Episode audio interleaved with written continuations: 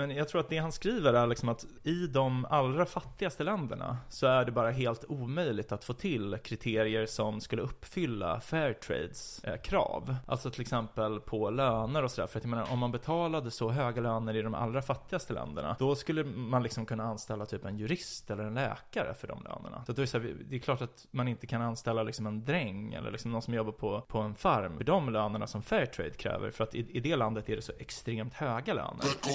Jag och fuckar upp allting. Du trodde vi byggt upp Här kommer jag. Och fuckar upp allting. Du trodde vi byggt upp Här kommer jag. Och fuckar upp allting. Du trodde vi byggt upp Här kommer jag. Och fuckar upp, här kommer jag. Och fuckar upp. Hej och välkomna till podcasten Om och Men. Där vi reder ut det ni tycker är krångligt och krånglar till det ni trodde var utrett. Med mig, Vincent Frink Amblenäs. Och med mig, Beatrice Erkers. Nu kör vi igång ännu ett härligt poddavsnitt. Med den klassiska frågan, vad har hänt sen sist, Bea? Vad har hänt sen sist? Ehm, jag har ehm, varit hundvakt sen Mhm. sist. Vilket är Jaså du? mm, mm, väldigt, väldigt mysigt. Ja. Jag, eh, jag, har, eh, jag har blivit väldigt fäst vid hunden. Ja. Så nu är det så här, eh, en sån här irriterande person som går och visar, som folk som visar bilder på sina barn. Som när du kom så visade jag en bild på, titta på, titta på hunden. Jag kan intyga Ja. sanningshalten i det här påståendet. Mm. Mm. Men nu så har jag behövt lämna hunden, så nu är jag, nu är jag Nej. lite ledsen. Tackar, okej. Du har posthund depression. Lite, lite så. Det var också när jag fick höra att han hade blivit väldigt ledsen när jag hade åkt. Ja, Och då kände jag att mitt hjärta bara krossades. Typ. ja, du är extra matten. Ja. Ja. Ehm, ja, nej men så, men det har varit väldigt, väldigt kul. Mm. Ehm, Jag skulle, ehm, jag har funderat lite på att skaffa en hund faktiskt. Åh.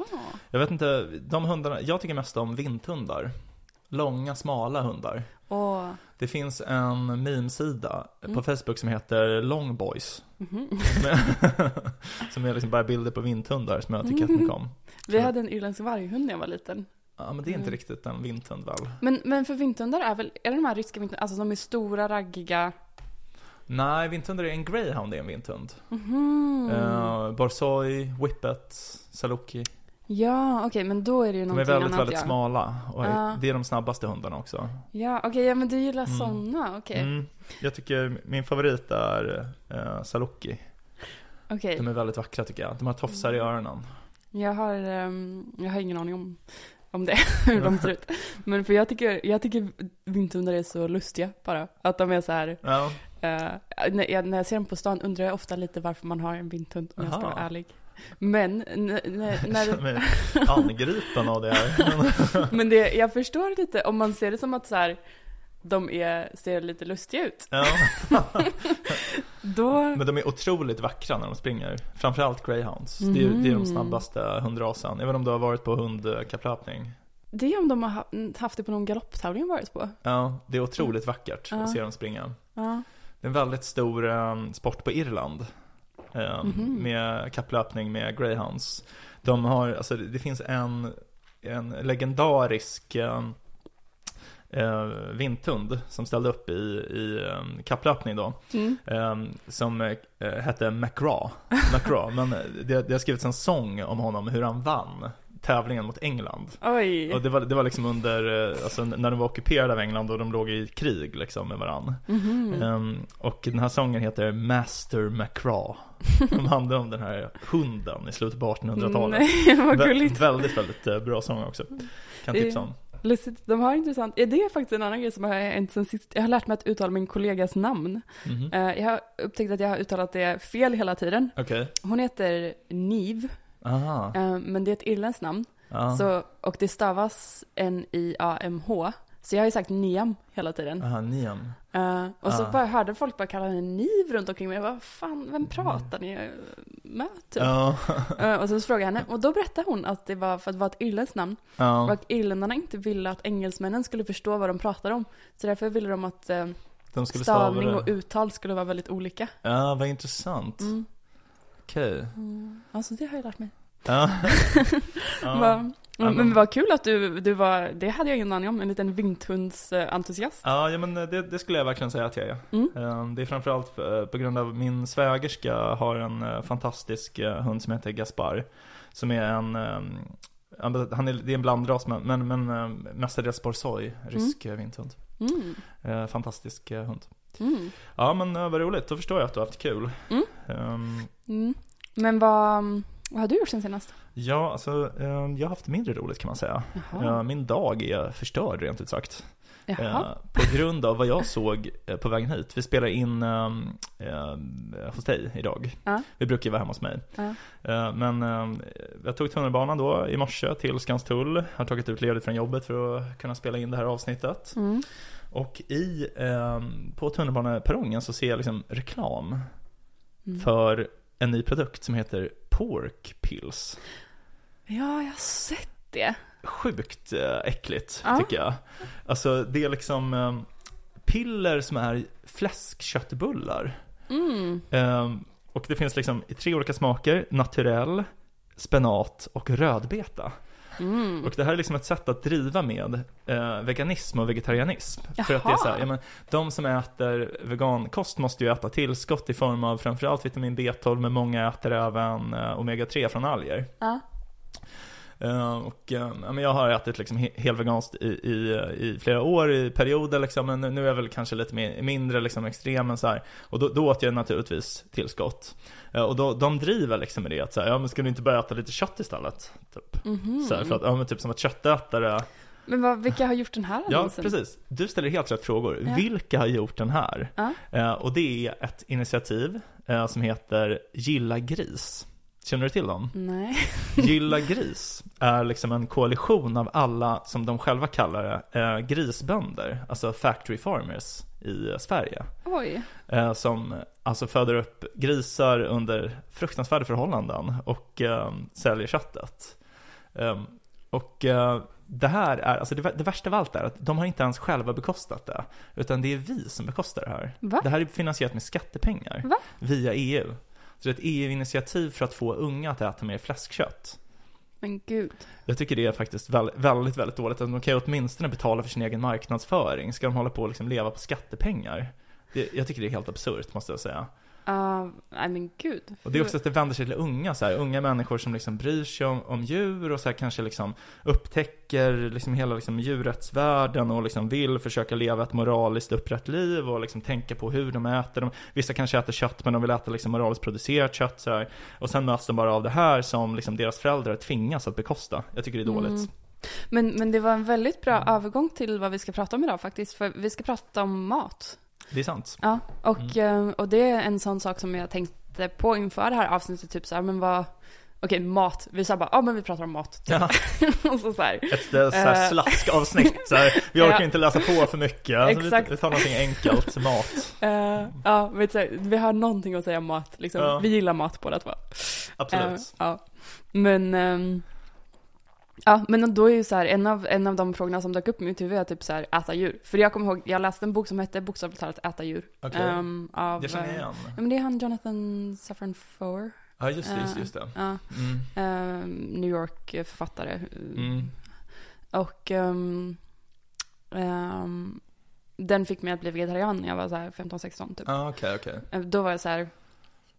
ehm, men jag hade all, alltså jag är ju uppvuxen på gård och alltid väldigt mycket om djur. Mm. Eh, och tyckte att det var så här, jag har alltid haft svårt för sånt som kött som märks att det är kött typ. Ja, Så jag kunde typ äta kycklingfilé för det kändes inte, eh, eh, som, det kändes som att jag inte åt kött då mm, typ. jag fattar, jag fattar. Ehm, Man ser inte att det har varit nej precis, och inga, inga så här senor och muskler och grejer och Nej. ben. Mm. Ehm, men, ehm, men typ om man fick så här, sånt som var så påtagligt, nej men det här är någon, någon har dött för det här typ. Som Mm. blodpudding kunde jag inte heller äta för att det är så här, Mhm. blod, eller leverpastej, alltså när det verkligen är en kropps... eh, Ja, ja, men det, det är nog många barn som blir liksom. äcklade av det. Ja. Liksom, och sen tränar man bort den impulsen på något sätt. ja men precis. Så är det nog. Ja. Men, eh, jo men så så här, eh, ja, det, det känns som en fråga som relaterar till mat. Men, men Mm. det är kul, jag googlade mat nu. Kul. nu. Det är, fick upp eh, Wikipedias eh, definition. Okej.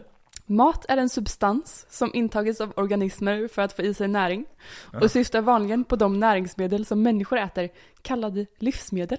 Aha. Mat är oftast av animaliskt eller vegetabiliskt ursprung, men flera undantag finns. Det är uppenbarligen en utomjording som har skrivit den här Wikipedia-artikeln om lurar ingen. Ja. Mm. Ja, Ja. Men det, det, var lite, ehm, det var lite kul bara att så här, eh, googla på sådana såna begrepp som man aldrig eh, tänker på. Nej. Just så här, okej men hur skulle du beskriva vatten för en utomjording? Typ. Ja, det är frågan. Så hur beskriver du mat för en utomjording? Det här var ganska bra tycker jag. Ja, men absolut. Det var liksom en solid definition ändå. Mm. Och, då, och så säger de typ att så här, men mat är inte bara viktigt för oss fysiologiskt, utan Mm. det är också så här kulturellt och eh, socialt eh, viktigt på Mm. många olika sätt. Eh, och det är väl det som är kanske så här, jag vet inte, det tänker jag är lite mer det vi kan prata om, än Ja. så här, ät, eh, ät det här för att det är nyttigt. Ehm, Ja, nej, men absolut. Mm. Absolut. Men det finns eh, till exempel eh, en bok som kom ut för, för eh, något år sedan. Som är återigen från Fri Tanke. Vi har nämnt mycket av eh, deras eh, böcker. Ja, det har blivit så att vi bara liksom följer allt som händer på det där förlaget. Jag vet inte riktigt varför. Men, Men det är inte så konstigt eftersom jag har Alltså du jobbar där, men, det, men jag tror också att det är att vi delar deras intressen väldigt mycket faktiskt. Ja. Jag tror inte bara det är att vi jobbar där. Alltså, det finns väl också en anledning till att du sökte jobb just där. Ja men, ja men verkligen. Men Mm. också att de är ju lite annorlunda från många andra förlag. Att de också typ har events och sådana grejer. Alltså så att det är lite Ja. mer community, inte bara typ vi ger ut böcker. Sant. Och det finns en ideologi. Alltså de ger ju ut, ehm, de ger ut vetenskap och filosofi. Ja, Det lierar med våra intressen. true, Absolut. true.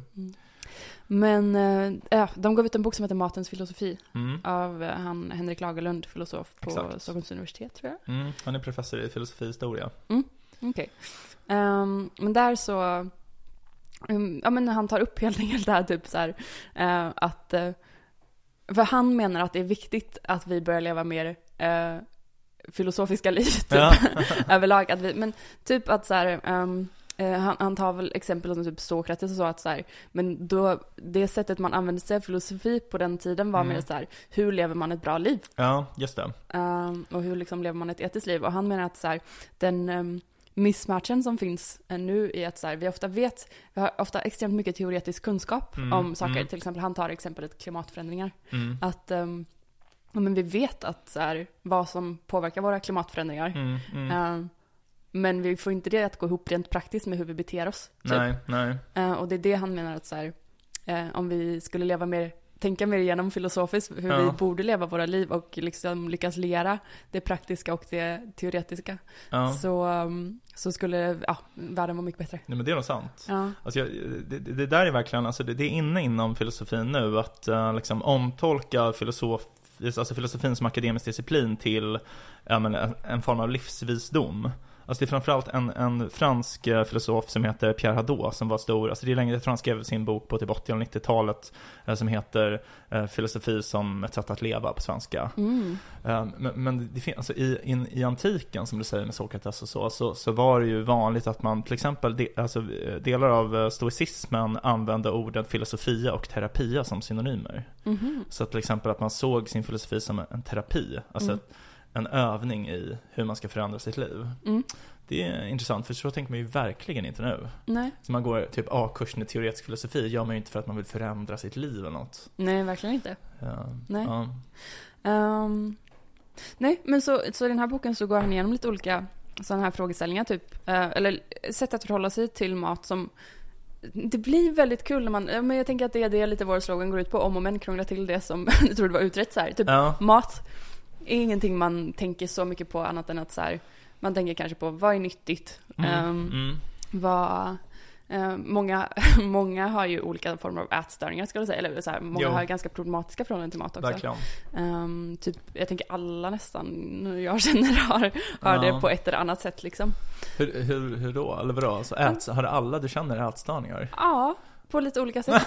typ, ja men alltså så här, um, av mina tjejkompisar absolut och, Ja. och också många av mina nära killkompisar skulle jag säga. Okej, ja. Ehm, men att man så här, antingen tycker att man, um, antingen att man är för kontrollerande Mm, i, mm. i hur man äter och liksom inte kan, eh, man kan inte äta Mm, en vanlig macka typ Mm. för att det känns eh, för jobbigt. Ehm, eller att man har eh, är väldigt så här periodare. Eh, ja, just det. extremt kontrollerade i perioder och bara skiter i allt i andra perioder. Ja. Att man är um, bulimiker. Eh, alltså så här, ja nej men på, det skulle jag nog säga. Ja, men alltså det, det, det Alltså jag Det, det är har Jag, jag, jag tycker, jag måste säga, alltså, vissa människor har ju jättestora behandlingskrävande problem med ätstörningar. Självklart är det så. Eh, Men jag tycker att det, det har skett liksom en, en lite osund medikalisering av människors Mm. ätande. Alltså för, till exempel i senaste eh, diagnostiska manualen inom psykiatrin så infördes binge eating syndrome. Mm. Som är liksom att, att man upplever kontrollförlust och, och hetsäter. Mm. Jag menar, det, det, det är ju ett stort problem för vissa, förvisso liksom. Men, men, men där är då alltså så här, definitionen, alltså det är flera olika kriterier som ska uppfyllas då, till exempel kontrollförlust som väl kanske är det ovanligaste och mest eh, liksom, patologiska skulle jag säga. Men mängdkriteriet, alltså hur mycket man måste äta för att det ska klassas som hetsätning, det, det är väldigt lågt ställt. Mhm. Det är liksom att man äter en vanlig portion, men om man äter en hel lika stor portion till, då är liksom mängdkriteriet uppfyllt. Oj. Det, jag menar så, jag äter mycket, så mycket varje dag. Eller liksom, om, man, om man tränar mycket så, så måste man ju äta så mycket. Blir, annars så blir man ju aldrig mätt. Ja. Så jag tycker det är lite, lite konstigt liksom att kalla det hetsätning. Mm. Men, Mm. Ja, jag vet inte. Men det är väl också, det är väl det som är liksom svårt också med just matproblematik, att det är um, i den mån det blir ett problem som det är Mm. ett problem. Typ. Jo, det är sant. Det är sant. Absolut. Eh, att, eh, ja, helt enkelt. Det, det, och att det är så eh, från individ till individ. Verkligen. Men, eh, ja. Nej men så, Mm. så det var mer bara ett sätt att, ehm, inte för att jag har så mycket specifikt att säga om det, men jag tycker att det är fascinerande på olika sätt. Eh, att eh, så många har eh, en ganska problematisk relation till Mm. mat. I alla fall. Jo, men absolut, du har rätt i det. Mm. Men, men det pratar han inte så mycket om i den här boken. Utan han pratar mer om så här, ehm, liksom vilka, ja, men om man ska fundera filosofiskt, typ att vi Mm. funderar på, okej men vi, vi vill leva ett filosofiskt liv som är så här, ska liera våra värderingar med våra handlingar. Mm. Eh, och då så här, ställer han frågor som vilka produktionsansvar kan vi acceptera så här, i förhållande till liksom, mänskliga rättigheter eller djurrättigheter? Ehm, och med det säger han också djurrättigheter, liksom, är det moraliskt försvarbart att äta djur? Ja, just det. Ehm, GMO pratar han om. Ja, Eh, som en, eh, det, just det, det har vi nämnt innan någon gång tror jag. ja Mm. precis. Eh, så genmodifierad eh, mat. Organismer. Ja. Mm, hur man äter hållbart, så här klimatförändringar. Mm. Och, ja men han pratar faktiskt om ehm, övervikt och fetma och sånt också. Okej, okej. ja. Eh, och hur man ska förhålla sig till det. Att det är omoraliskt och att vara fet eller vad? Alltså, det är kanske inte bara moraliska saker han skriver om. Jag har inte läst den här boken. Nej. Jag har läst en annan bok av honom som är jättebra dock. Men, eh, men Vilken i- då? Skeptikerna heter den. Um, En uh, filosofihistoria över filosofisk skepticism. Ja. Mm. Ehm, nej, men så lite, ehm, lite olika frågor man kan ställa sig i Ja. förhållande till mat, helt Ja. enkelt. Eh, ja, nej, men ska vi gå igenom dem? Mm. Vilka var det då? Ja, men den första är typ så här, mat och mänskliga rättigheter. Mm. Vilka produktionsvillkor kan vi acceptera? Mm. Eh, intressant. Där man har ju hört om bananodlarna på Trinidad. Alltså, Eh, Att de eh, använder bekämpningsmedel på vissa av bananerna som eh, ger arbetarna liksom permanenta nervskador. Mm. Och eh, som även kan alltså, angripa könsceller och Mhm. göra att deras barn föds med om en, olika typer av handikapp och så, sådär. Eh, så jag är emot de bekämpningsmedlen vill jag bara säga här on tape. Mm. Snyggt. Eh, Det är så etiskt. Eh, Jag köper aldrig bananer, jag tycker det är lite äckligt. Va? Ja, Jag älskar det, bananer. Det är något grötigt då. Jag är också emot Nej. gröt. Nej, Ja. va? Jag Alltså, älskar gröt. Det, det, jag kan inte acceptera det. Jag nu stänger vi av här. Ja. Nej, men, nej men alltså jag, jag, jag tycker liksom, det är, något, det är något med konsistensen som, jag, som uh, bjuder mig emot. Hmm.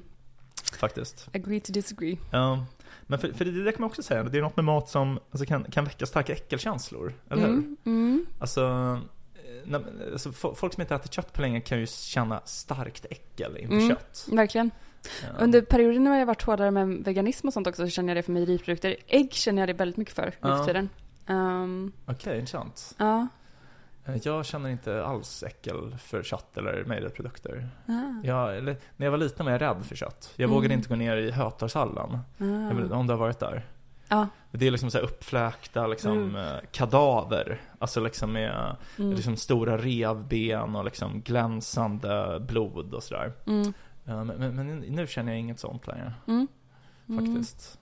Ja, men, men det kanske är att du är läkare. du har fått se skit. kanske, kan vara det. Ja. Ja, men jag tror att det var lite ett stålbad där i termin tre när man liksom tillbringade sex veckor i sträck i en källare fylld med formalinångor och massor av Mm. mänskliga lik som man dissekerade. Ja, det, det tror jag till exempel Ja. skulle kunna vara en sån grej som... Ja, det, var, det var faktiskt lite traumatiskt då, men, men sen dess så har man liksom känt att det är typ inget som är äckligt, utom Ja. gröt då. då. Och banan. gröt och banan.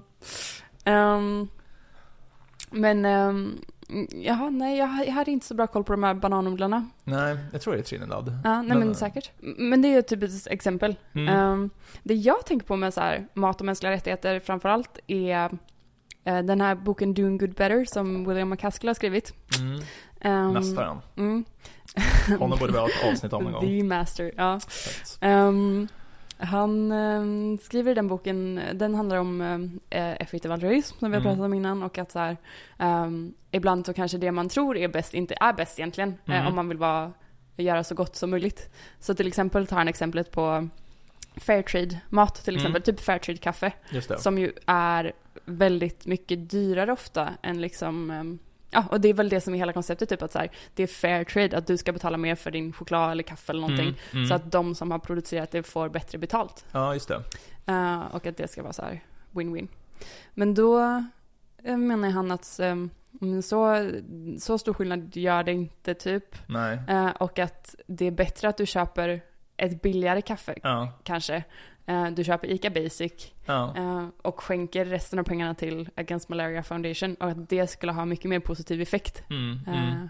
än att köpa Fairtrade-kaffe. Alltså han menar ju till och med att det har negativ impact. Gör som, det? som jag Mm. minns det. Okej, ja. För att alltså, nu är det flera år sedan jag läste den boken. Mm. Det, jag kan verkligen tipsa om den. Det är som en introbok till effektiv altruism av Mm. eh, Will McCaskill som är en av grundarna till, till rörelsen eh, Filosof i Oxford. Som blev väl filosofiprofessor när han var typ 28 eller någonting. Ja, Ja. något sånt eh, sjukt liksom. Eh, Ja. ri- Riktigt eh, akademiskt underbarn sådär. Mm. Men, men, jag tror att det han skriver är liksom att ehm, i de allra fattigaste länderna så är det bara helt omöjligt att få till kriterier som skulle uppfylla Fairtrades Mm. eh, krav.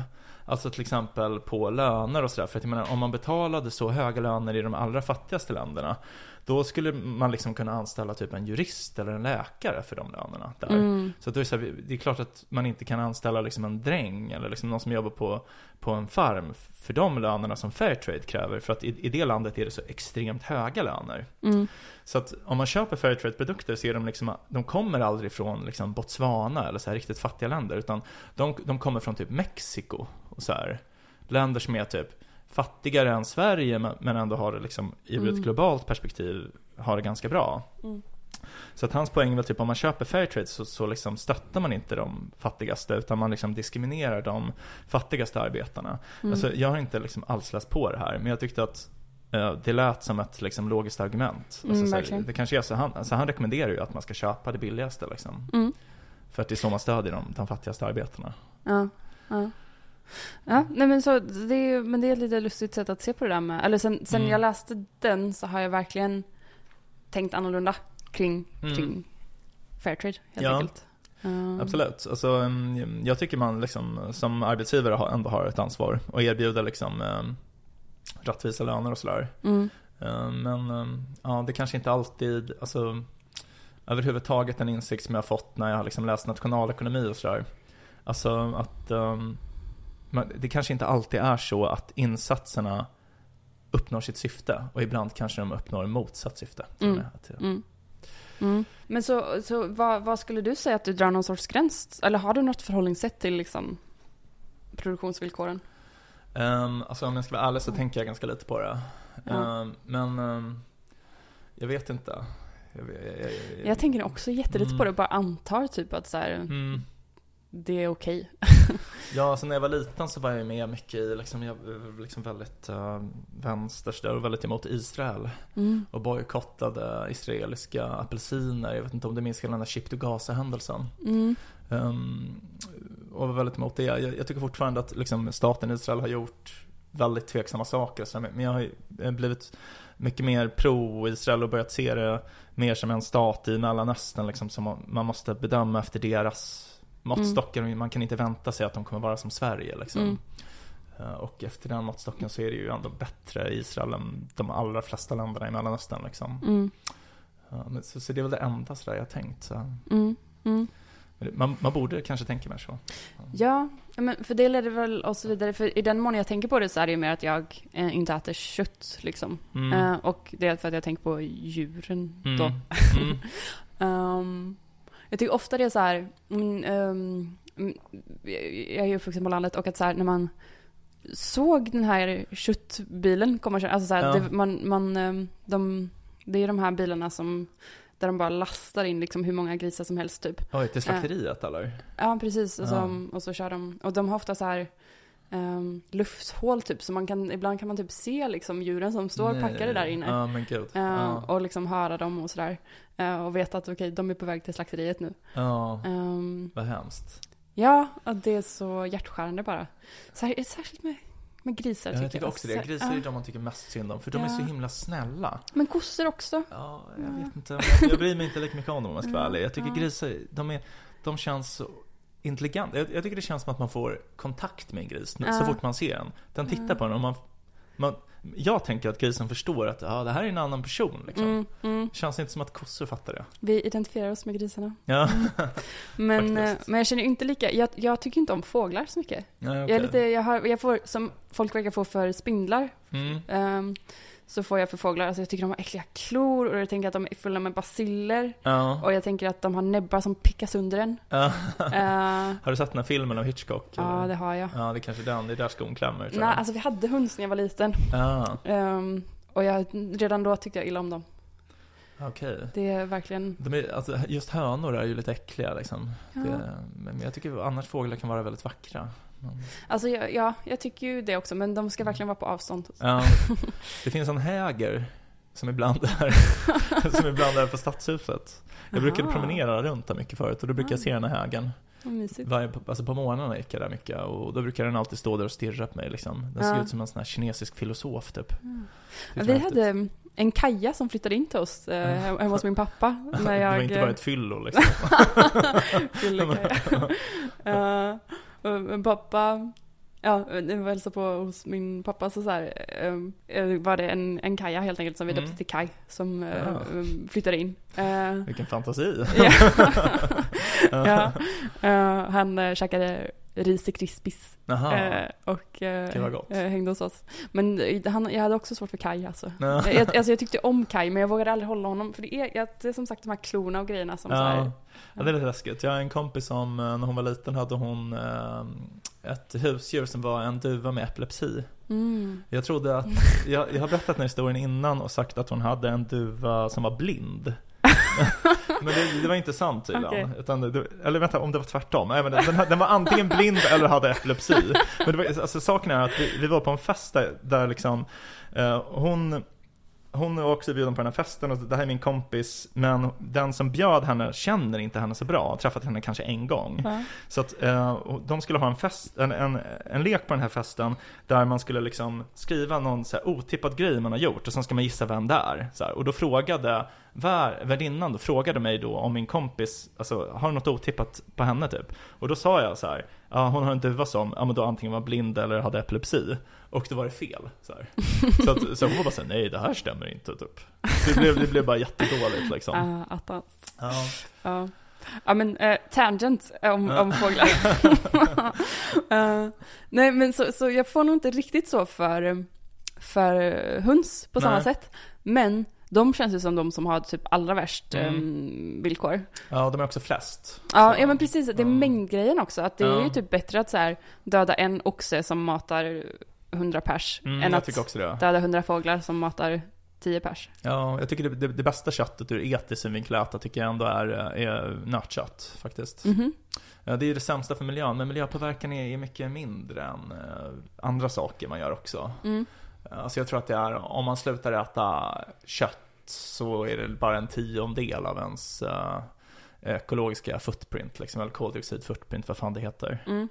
Eh, det är framförallt eh, bränsleförbrukning som avgör. Mm.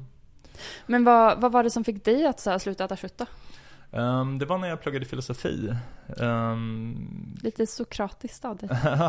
Nej, men jag läste mycket Peter Singer och liksom, eh, Mm. filosof men- som har skrivit Animal Liber... Vad heter den? Animal Liberation? Eller? Ja, precis. Nej men alltså jag blev, jag blev liksom övertygad uh, utilitarist när jag läste filosofi och Mm. ehm, ja, jag insåg att det här var ett sätt liksom att förebygga lidande. Mm. Eh, jag har släppt, uh, släppt det nu, alltså utilitarism. Jag Mm. tycker att eh, det är obegripligt hur jag kunde falla för det där. Men eh, jag, vet inte. Man, man ändrar sig så himla snabbt i sådana saker typ. Ja, nu är du Nietzschean. Ja, nej men eh, jag vet inte, mer common sense eh, tycker jag mig eh, Mm. eh, eh, vara nu. Men, Mm. men eh, ja, så det var väl det liksom, att jag läste mycket eh, litteratur kring det här typ och tänkte prova det. Alltså jag menar det är inte, det är inte så jobbigt att inte äta kött. Liksom. Nej, jag tycker det är väldigt lätt. Det är Ja. det jag tycker jag blir så förvirrad över när, ja, när det, folk tycker att det är en Mm. sån eh, stor grej. Men, eh, men man kanske har det väldigt, ehm, för det, ja men, som, som Wikipedia sa, Ja. så är det så här, mat är väldigt viktigt kulturellt och socialt för oss. ja. Och om man kommer från en familj, kan jag tänka mig, där det är väldigt eh, viktigt, Mm. så med kött, jag vet inte, då kanske det blir en annan grej. Jag vet inte, vi, vi, alltså vi har ju åt kött när jag var liten, men Mm. det var inte som att det var så här heligt. Alltså jag, jag gör ju det lite. Alltså så här, jag, har, en del av min släkt är arabisk från Mm. Marocko. Mm. Och där, där finns det inte riktigt vegetarianer Nej. i Marocko. Det är liksom, alltså jag skulle säga överhuvudtaget arabisk eh, kultur och kanske, kanske muslimsk kultur till och med är liksom väldigt centrerad kring kött. Alltså, Mhm. om man går på, jag bodde i Kina efter gymnasiet, och om man går på muslimska restauranger där, de är ju naturligtvis inte araber, de är ju liksom inhemska kineser som har konverterat till islam. Men de, de har bara kött, det går inte att få vegetarisk mat på de Mm. restaurangerna. Mm. Och det är jättevanligt i Kina i övrigt. Mm. Eh, Men, men en gång när min, eh, min kusin var på middag hemma hos eh, en släkting då från Marocko så, så sa hon så här, "Ja, men jag är vegetarian, hon var typ 14 då. Och då var de så här, "Ja, men det är inga problem, vi gör lamm. så det är liksom lite, Det är också, det är alltid väldigt kul när man är, eh, hänger ut min pappa igen. Ja. När man är hemma hos pappa. mm. Och så här, alltså det, är verkligen slutar aldrig så här. Ja, jag, jag har köpt de här bullarna. Och bara, är det mjölk i? Ja, Ja. men då kan jag inte äta det. Eller typ Nej. så här, alltså alltså, jag är vegan. Att det, det, han erbjuder konstant saker som är så här. Ja. Han bara, men va? Va? Men det, det Ja. kan du väl äta? ja. Men det, det tycker jag är lite jobbigt. Alltså jag, jag är egentligen inte vegan längre. Jag äter väldigt mycket veganskt. Men, jag, men jag, det är liksom, jag vet inte var man ska dra gränsen. Men, men, jag är inte alls där eh, nolltolerans mot mejeriprodukter längre. Alltså så här, Jag ska säga, jag, jag fuskar framförallt med glass. Ja, för det, för det är ganska jobbigt tycker jag ändå. Det, det är en stor uppoffring skulle jag säga, att bli vegan. Det, det är liksom, många, många ställen har inget veganskt alternativ. Alltså det är ju, det är ju ganska, alltså så här, ganska lätt i Stockholm nu ändå.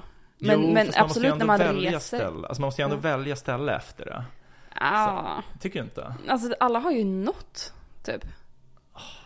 Och Ja, om, kanske. men jag håller med om att typ så här, det, det, verkligen, det känns för mig som ett statement ofta typ, det är det är några restaurangkedjor här i Stockholm som, eller kedjor, men så här restauranger som Mm. är fina hipsterrestauranger. Jag tänker Ja. på Café Nissa, Voisin, eh, Babette, alltså sådana. Mm. Eh, jag tror det är samma ägare till typ alla de här som jag Ja, säger Okej, nu. okej. Mm. Eh, lite fransk, Ja, det låter ju så. franska, fina, Mm. eh, halvfina. Eller alltså de är hippa. Typ. Ja, men jag fattar, fattar. Ehm, och de, eh, jag tänker eftersom de är så typ hipsterkompatibla Mm. och hi- många hipsters är veganer, alltså så här, det är enkelt Mm. att få tag på veganmat på Söder liksom. Ehm, och i Stockholm överlag. Men de, de har inget veganskt på sin Mhm. eh, meny.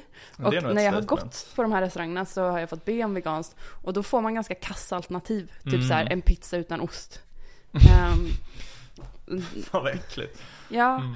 och, och det känns verkligen som ett statement som de försöker göra på något sätt. Mm, mm. Typ, vi är för fina.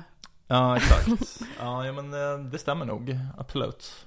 Det känns väldigt franskt också. Ja, men, men det, det finns, i Paris finns det väldigt mycket bra vegansk mat. Vegansk ost sådär. Mhm. Det är väldigt stort där skulle jag säga. Mm. Men, eh, ja. Jag var på någon vegorestaurang när jag var där senast. ja. Mm, Någon italiensk eh, Mm. vegorestaurang. Men, eh, men det var ve- vegetariskt då, så det var väldigt mycket ost Ah, okej, i okej. allt. Så Mm. inte, inte veganskt. Ja, jag fattar. Ehm, men, ehm, ja, nej men eh, jag, jag tycker nog inte att det är så svårt att vara vegan i Stockholm. Nej, nej men alltså svårt, svårt. Jag tycker ändå att det är väldigt mycket jobbigare än att bara hoppa kött, tycker jag. Ja, det, men det är det väl.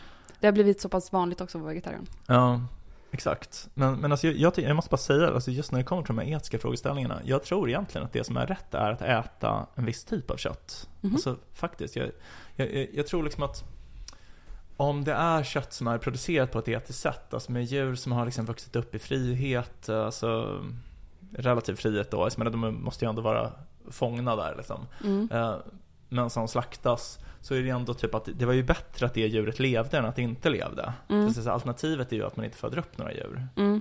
Så att jag, jag tycker ändå liksom att det är egentligen så man borde, man borde ju äta sånt kött liksom. Man borde ju stödja den, den verksamheten tycker jag. Mm. Men, men eh, problemet är ju liksom att om du går ut och äter så inget kött kommer ju vara producerat så. Mm. Och om- du köper kött så finns det ju så här rekocirklar. Jag är med i en rekocirkel för att köpa ägg från så här etiskt producerade ägg. Mhm. Ehm, men, men det är liksom väldigt mycket dyrare att köpa eh, kött som eh, är producerat så. Så det kostar Mm. kanske fyra gånger vad det kostar en återför. Mm. Ja, ja mm, spännande. Alltså jag, jag kan ehm, verkligen förstå analysen och hålla med om den till viss del. Ehm, jag tänker ju ofta, eller jag har tänkt på så kring, um, att vi har mycket djur och så hemma, typ och så här hästar och sånt. Mm. Och att det är ju en sån grej som så här, det är många djurrättsaktivister som menar att man inte ska hålla på med ridsport typ. Ja, Eh, just det. Medan jag nog skulle jag tycker att man ska få hålla på med ridsport och att det är bättre för hästarna att man gör det. Men att det gäller att göra det på rätt sätt. Typ. Ja. Alltså så här, att det inte är... Man ska inte vara grym mot, mot sina hästar. Nej, precis. Utan alltså, jag vet ju att de tycker att det är svinkul. Mm. Eh, De har sagt det eller? de har sagt det. Ja. Nej, men man, Det det, börjar bli psykotisk här. det, är, Mm. det är snart det är Nietzsche-kollapsen. Ja, ja kul. Alltså, det, Ja. det- jag, till, jag måste bara en, en flika in här. Alltså, jag, jag jobbar med en patient med psykisk eh, sjukdom eh, och eh, vissa har ju då psykoser. Så jag tror att jag har Mm. liksom blivit påverkad av att tillbringa så stor del av min dag med att diskutera saker med psykotiska patienter. Mhm. Som kan säga så här, de mest häpnadsväckande sakerna som att så här, men, folk är ute efter dem och det är kannibaler som är på jakt efter dem och att, liksom, att de pratar med, med djur, är flera som har sagt. Och så, här. Ah. så att jag är liksom alltid beredd på att höra något sånt. Typ. Även när jag pratar med mina vänner. Okej, men det är bra. Då, då Mm. har du koll på den i alla fall. Anything goes. Ifall att man får en psykos så kan du låsa in den. Ja, ja det, det ska man inte göra. Ja, nej men um, okej. Så att du liksom av det, att du har växt upp med, med djur så eller? Ja men, men det, Mm. det är det som får mig att så här, ändå köpa din analys lite så här att ja, men det är bättre att de eh, Mm. lever och får bra liv. Men det jag tänker med kött då är väl att så här, eller jag, jag vet inte, jag kan väldigt lite om kött, alltså Mm. att äta kött. Men att eh, det är ofta som jag förstår att man vill ha, ha dem ganska unga och fräscha liksom. Och då får de ju inte så långa liv kanske. Nej, men jag tycker ändå att det är bättre Alltså jag, jag, jag, jag tänker ändå att det är bättre. Alltså så Mm. att de, även om de lever korta liv så är det ändå bättre att leva ett kort liv än att det aldrig har funnits. Det är väldigt utilitaristiskt av dig. Ja, fast det, det, det liksom, även om man inte är utilitarist och tänker att det är det enda som spelar roll så kan man ju ändå Ja. tänka att det spelar lite roll. Liksom. Ja, absolut. Alltså ja, Ja. Jag, jag, jag, jag håller med dig. Ja, Ehm, de men vet att ju det- inte heller att de kommer bli slaktare. Nej men precis. Men att det är fram tills innan vi kan få ett sånt system, Ja. tänker jag att till dess så är det väl bäst att ha eller då, då kommer ju, tills dess så kör jag på nolltolerans. Och nu så tror jag att jag har vant av mig så pass mycket att jag inte Mm. skulle vilja. Vi ska ju gå till den här um, Shushu, eller Chow Chow eller vad man ska. Tjo. Shushu. Eh, och en vegansk restaurang i Stockholm och eh, käka deras eh, 3D-printade Mm. Juicy Marbles heter Ja. det. Det ska vara liksom det mest, ehm, alltså, eh, alltså det, det bästa köttsubstitutet som finns. Det påminner så mycket om riktigt kött så att det ska vara häpnadsväckande, mm. har jag hört. Ja, och det känner jag mig typ lite nervös för. Aha, okej. Att jag, jag känner att jag skulle kunna bli äcklad. Mm, okej, intressant. Nej men det, det kommer nog inte vara några problem för mig. Nej. Ehm, det kommer gå bra. Mm. Jag, jag ska säga, jag har ju råkat äta kött flera gånger. Ja, Det sjukaste var när jag var, jag var hos min eh, ryska kompis. ja, just det, hon som är så rik. Ja, Ja. eh, så var i deras ehm, sommarhus i Italien. Eh, och det var så här, det var, det var en ganska sjuk situation för de är stenrika ryssar typ. Så det var så här att man Ja. satt, ja men servitörer till frukosten liksom. Wow. Eh, och då så var det så här, en, en morgon när vi skulle käka frukost var det så här, stod lite bröd framme på, Mm. på bordet. Mm. Och jag bara, ah, fan, ja men käka bröd. Gott. Ja. Och, och då så, så här, var det så här lite knapriga grejer i brödet. Jag bara, mm, typ valnötter eller någonting. Ja. Och då fick jag reda på att de hade malt ner kött Ja. i brödet. Fy fan vad vidrigt. då hade jag käkat köttbröd helt plötsligt. Okej. Ja, det, det, det låter ju som att det skulle kunna vara gott. Alltså grejen var, det var väldigt gott. Var det lite ba- bacon kanske eller? Nej, det var, de sa att det var köttet från gårdagens middag som de hade Jaha. malt ner. Spännande. Det var, det var gott. Alla som äter kött, jag kan tipsa. Ja, medmalt kött i bröd, varför Mm. inte? Mm. Ja men äh, slå mig nu när du berättar det här. Undrar eh, om de fortfarande äger det huset? Ja, gud. Alltså Ja. jag har faktiskt inte snackat med henne nu. Jag måste kolla. Alltså det, det, det är liksom, de är rika, är de någon sån oligarkfamilj eller? Ehm, det, han äger det största bokförlaget i Ryssland. Mm. Ja, Mm. mm. ja, det låter Mm. skumt tycker jag. Nej, Mm. de har säkert tjänat pengar på helt legitima sätt. Ja, jag vet i och för sig, det är ju en annan grej. Jag vet att hennes styvmorsa har en vit sibirisk tigerpäls, så jag vet inte. Det är, det är väldigt kul. På tal om det vi pratar om med status och sånt. Alltså så här, när man um, umgicks med dem och vilka sjuka saker som var status där. Mm. Alltså sånt som jag tänker är, men det är ju bara sinnessjukt. Typ Ja. som att han ska ha sin, um, Så jävla vulgärt liksom. ja att det är så extrem vulgär stil och att det Mm. verkligen är så här bara så att man ska se så rik ut som möjligt. Så det är så här Mm. verkligen, du ska ha en Maserati, Mm. du ska ha en sibirisk tigerpäls, du ska ha fula klackskor Ja. eh, som är extremt så här kristall eh, utsmyckade. Men det känns som att ryssar har blivit lite så efter Sovjet liksom, när det var så att man skulle gå klädd i säck och aska liksom och Mm. Ja, alltså jag, jag, läser, jag tycker mycket om en vitrysk författare som heter Svetlana Aleksijevitj Mm. Eh, Jag läser en bok av henne nu som heter Zinkpojkar som handlar om kriget i Afghanistan Fantastisk bok eh, men hemsk Jag kan tipsa om den Eh, Och där eh, så är det en eh, man som hon intervjuar då eh, Som säger att eh, det han drömde mest om att hitta i Afghanistan var ett par badbyxor För att det var olagligt att sälja badbyxor i Sovjet Oj. Eh, Ja. Ja, Gud. Deppigt Ja.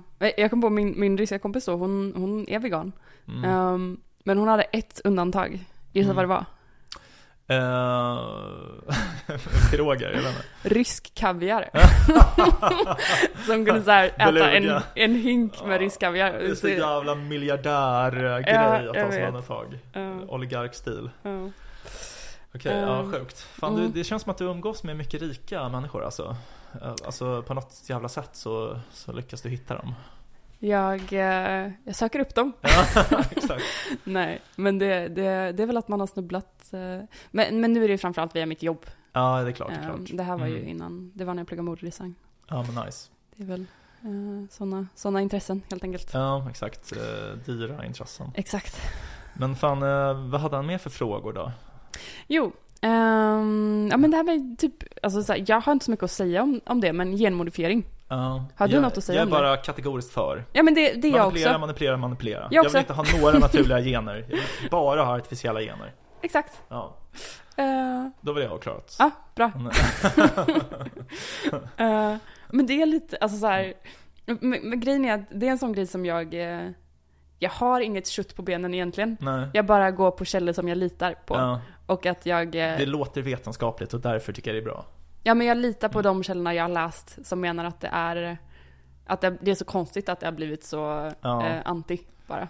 Ja, men alltså det, det, som är nackdelen är väl att de, de slår ut naturligt växande grödor. Mm. Så, och att man, man, man vet liksom inte då är helt säkert, för att de har ju inte framkommit genom evolution. Mm. Naturligt urval, så att man tänker att om det blir liksom monokulturer där det tidigare var liksom eh, Alltså flera arter som växte och så helt plötsligt så kommer någon sjukdom som bara den här GMOn är känslig för. Mm. Och då slår de ut allt men då är de andra redan utkonkurrerade så att då blir det bara liksom, då finns det ingenting kvar. Mm. Så det är väl det som är risken. Mm. Och det, men det kan man ju ha respekt för. Men man får ju tänka liksom av alla växter som, som finns på jorden så är liksom en, en försvinnande liten andel GMO. Mm. Så Mm. att, eh, ja. Ja.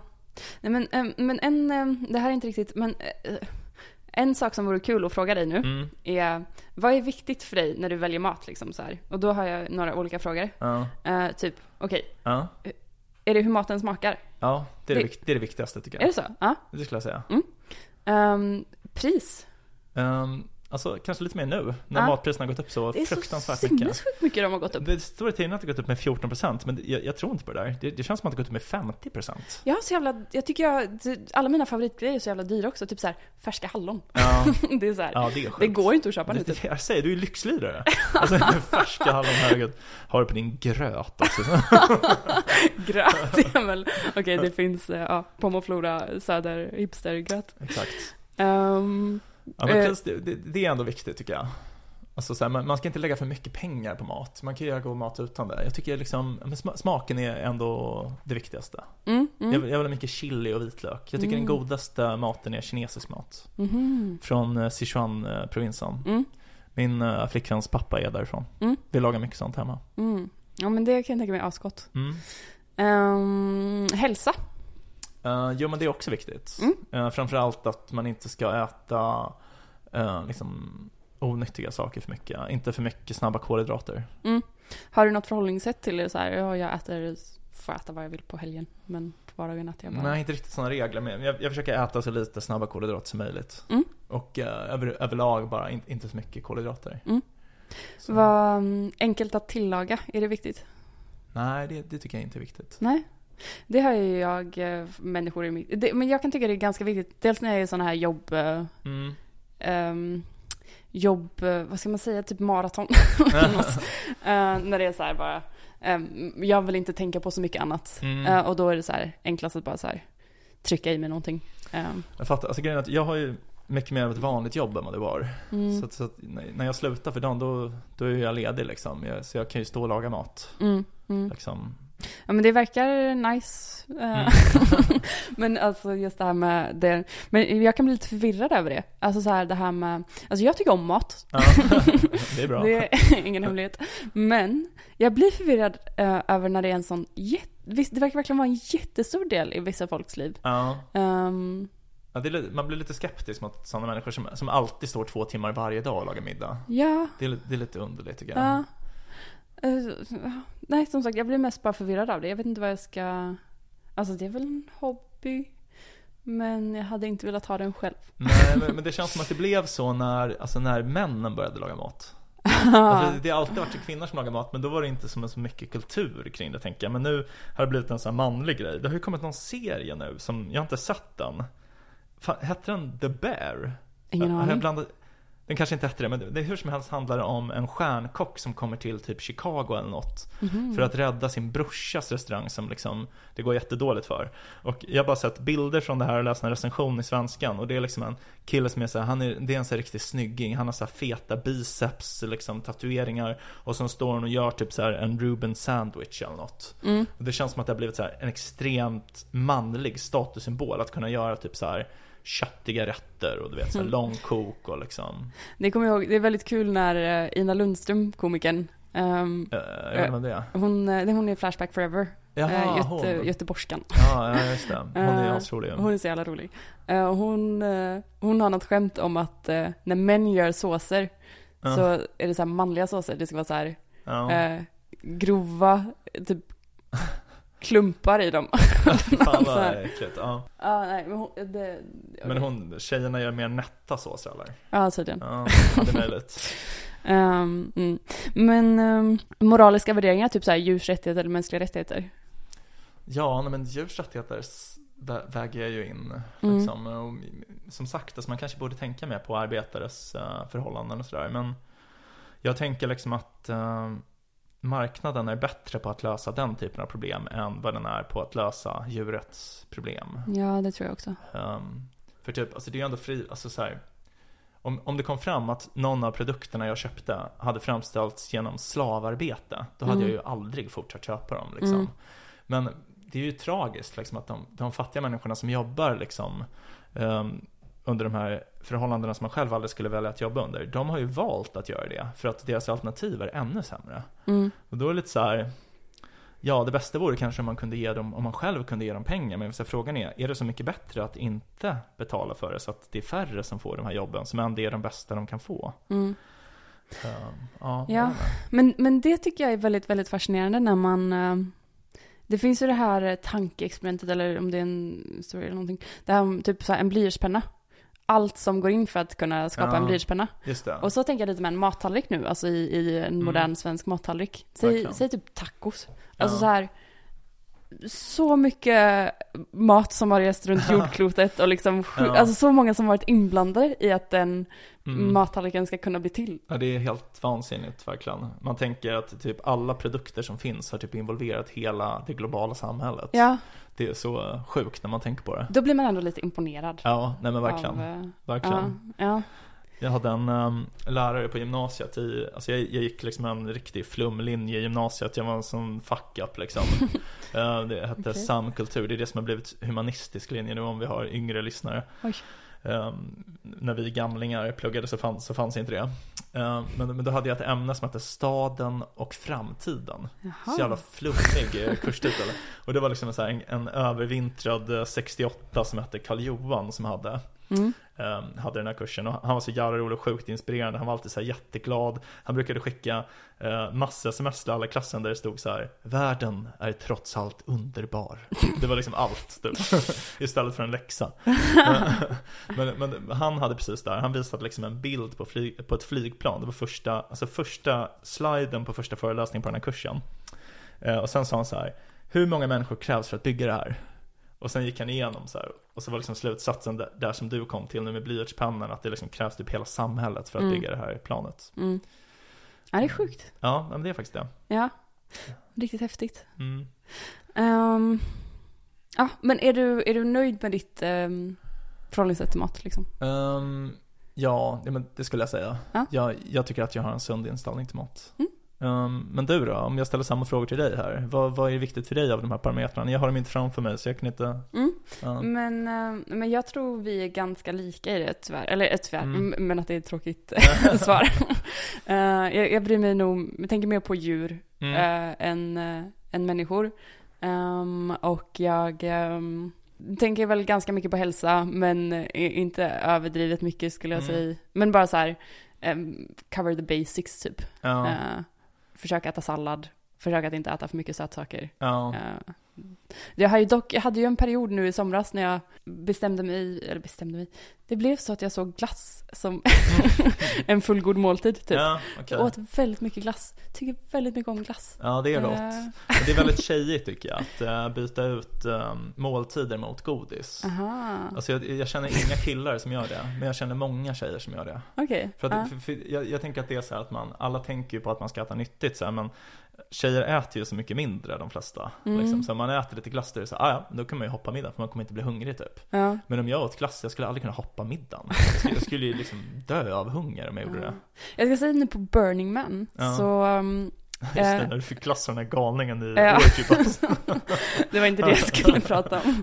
Men då, um, då åt jag ju proteinbarer bara typ. För jag Aha. hade köpt med mig Okej, Alltså jag pallade inte bära med mig massa annan Mm, mat liksom. mm. Så jag hade köpt så här jävligt många proteinbarer i alla fall. Jag vill Mm. inte säga en siffra. Men ehm, det var inte tillfredsställande efter ett tag. Alltså Nej, så här, okej. då fick jag den känslan att så här, att jag bara tryckte i mig fler och fler proteinbarer. Aha. För att jag kände mig inte nöjd. Nej, nej, jag förstår vad du menar. Ja. Men det var också så här, det var väldigt, väldigt ehm, på tal om att jag eh, hänger med rika människor. Ja. Så, så när jag skulle åka ifrån Burning Man, då hade jag så här levt på proteinbarer i en vecka. Mm. Eh, och då, jag fick lite av ett sammanbrott sista, sista dagen. Jag, jag hade så här bestämt att jag skulle åka, ta mig därifrån med min kompis som skulle köra. Mm. Och så fick jag så här när jag vaknade på morgonen hade jag fått en lapp i tältet att så här, Mm. åh jag var tvungen att åka, jag var tvungen att köra min kusin till flygplatsen. Mm. Ehm, och då var jag så här, okej, hur ska jag ta mig härifrån? Mm. Typ. Mm. Eh, och jag hade sovit så en timme. Eh, och bara typ ringde hem och grät och bara, jag vet inte hur jag ska Nej. ta mig härifrån. och, så så här, och bara så här, fråga alla som gick förbi, vet du hur du ska ta dig härifrån? um, har du någon plats? Och alla har ju så här bara helt fullt för man har så jävla mycket grejer med sig och så. Ja, det är klart. Mm. Eh, men så när jag hade så här, haft en liten kollaps och suttit och gråtit lite eh, på ett, bakom ett hörn typ. Så sa jag okej, okej, jag, jag, går, jag går en till runda och frågar alla, hur, Mm. hur ska du ta dig härifrån? Och så sprang jag på ehm, en kompis och bara frågade, "Eh, hur ska du ta dig härifrån? Eh, han bara, "Eh, har du, han bara, ah, men jag ska flyga. Jag bara, ah, nice. Ja. Bara, "Mm, har du någon plats? Och så hade han en plats, han bara, ja ah, men mitt plan går om en halvtimme typ. För det finns en liten flygplats där. Ah, ja, ja. så var det så här. Ja. Ta dig dit så snabbt som möjligt. Ja. så, så får du åka med.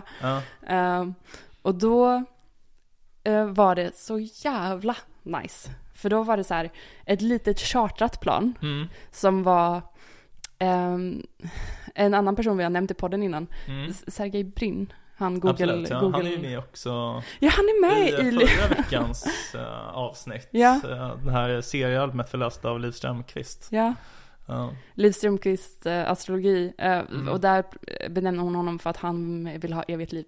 ja, just det. Han vill inte dö. Så han håller på med så här blodtransfusioner och grejer. Mm. Ehm, men då hade han chartrat ett flygplan till, han var inte med på flyget. Nej, okej. Eh, Men han, Mm. för hans flickvän skulle med och eh, mina kompisar då. Eh, Så det var så här, från att ha liksom levt på proteinbarer i en vecka så Mm. hamnade jag på det här lilla flygplanet. Och då så här var det, ehm, dels så kom man till San Francisco på så här en och en halv timme. Ah. Och om man skulle ta sig ut från Burning Man så var det så här tio timmars bilkö. så jag slapp den, hamnade på det här flygplanet. Ja. Och så fick man så här en låda med så här färsk frukt och färska, Wow. bär, färska hallon bland annat. Gud vad nice. Typ Din, ja. din favorit. Och kallt vatten. Oj. Vilket var så här, alltså jag har ju druckit varmt vatten i en vecka också Ja, så här, ja, ja, det är För klart. att det är så jäkla, alltså man är i öknen. Ja, Eh, och nu äntligen. Svalka. och, och så, så här en box med snacks bara. Gud, Uh, som man kunde gå och rota och ta vad man ville i och eh, underbart. ja det var verkligen Tack Sergej. himmelriket. Mm. Ja, nej men så, så då, då fick jag verkligen den här Gud vad man är bortskämd ändå med att eh, kunna, kunna ha eh, Men dels bara kunna ha varierad mat. Typ. Ja. Men alltså grejen är att alltså, i Sverige så är jag, jag har många patienter som är hemlösa. Alltså, dels jobbar jag för den här välgörenhetsorganisationen Läkare i världen för papperslösa men också mitt jobb. Ehm, Så, så är det ju många patienter som är hemlösa och de har också jättebra tillgång till mat faktiskt i Stockholm. Även om man är, inte har några pengar så kan man äta liksom väldigt varierad kost för att det finns så oerhört mycket välgörenhetsorganisationer som ger ut mat. Mhm. Det, det, det är någonting jag verkligen har lärt mig, det trodde inte jag. Det är lite lustigt. Jag, jag kommer ihåg att min, um, min partner pratade, han, han ehm, gjorde sån här volontärarbete Ja. på typ ett eh, shelter i, alltså i Uppsala. Typ. Ja, Eh, och att när man skulle gå och handla med dem ja. så var det så knäppt. Typ.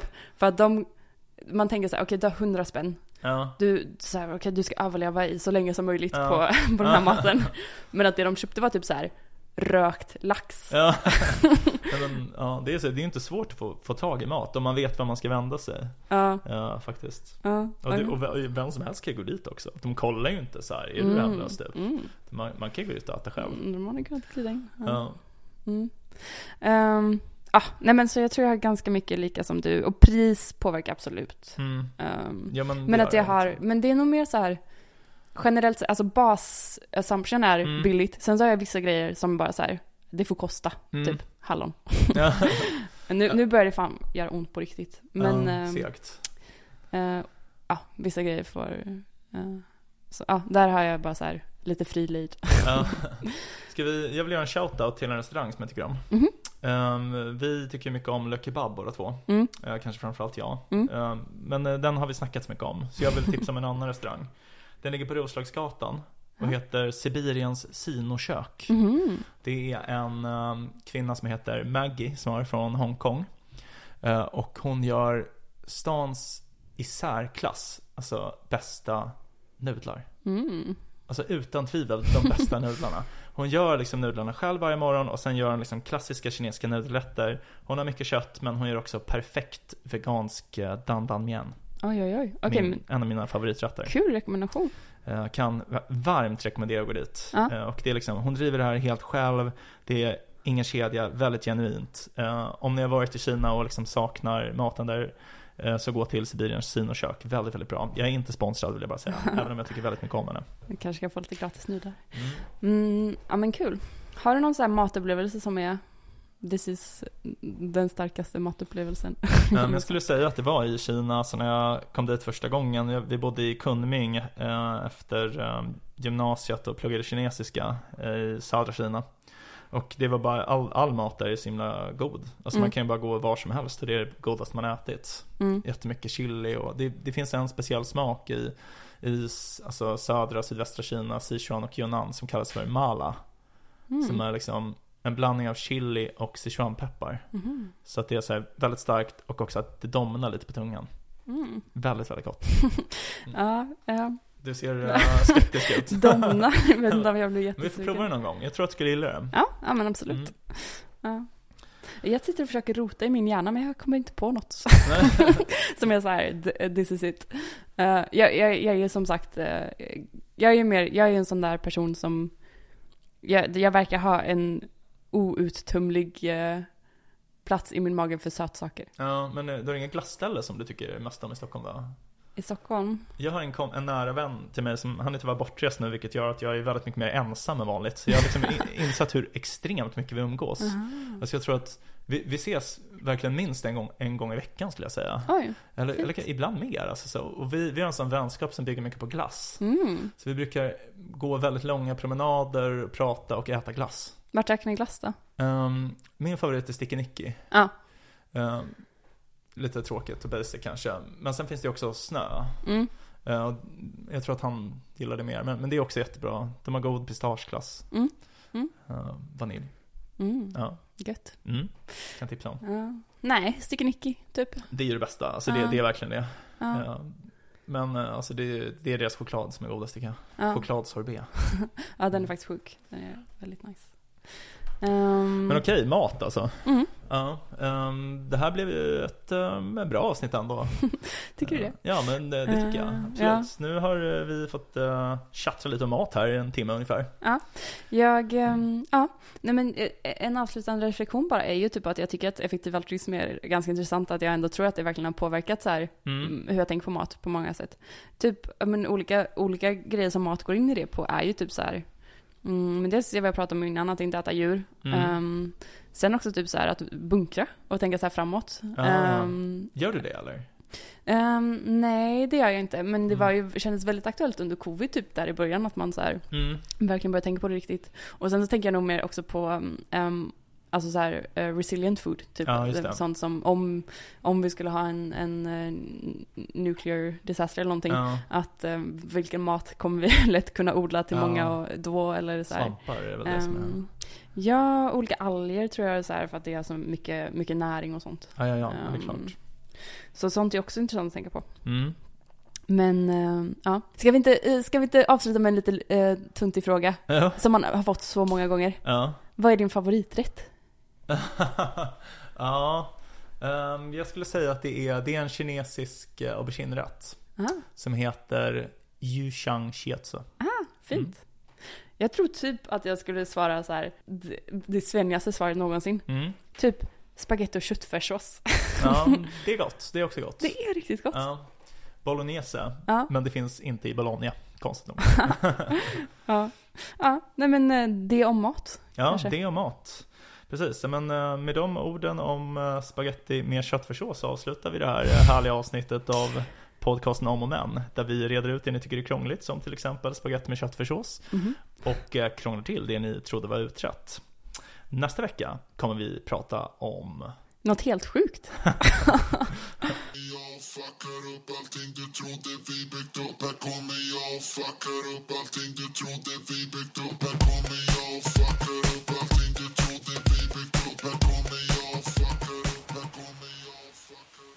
podcasten Om och Men med Beatrice Erkers och med mig, Vincent Flink Amblenäs. Vi har en mejladress, omochmän gmail.com om och gmail.com. Hör gärna av er om ni har några förslag på ämnen vi kan ta upp i podden eller om ni undrar något. Vi kommer att svara på alla mejl. Tack för att du har lyssnat. Vi hoppas att du vill lyssna även på nästa avsnitt som kommer på måndag.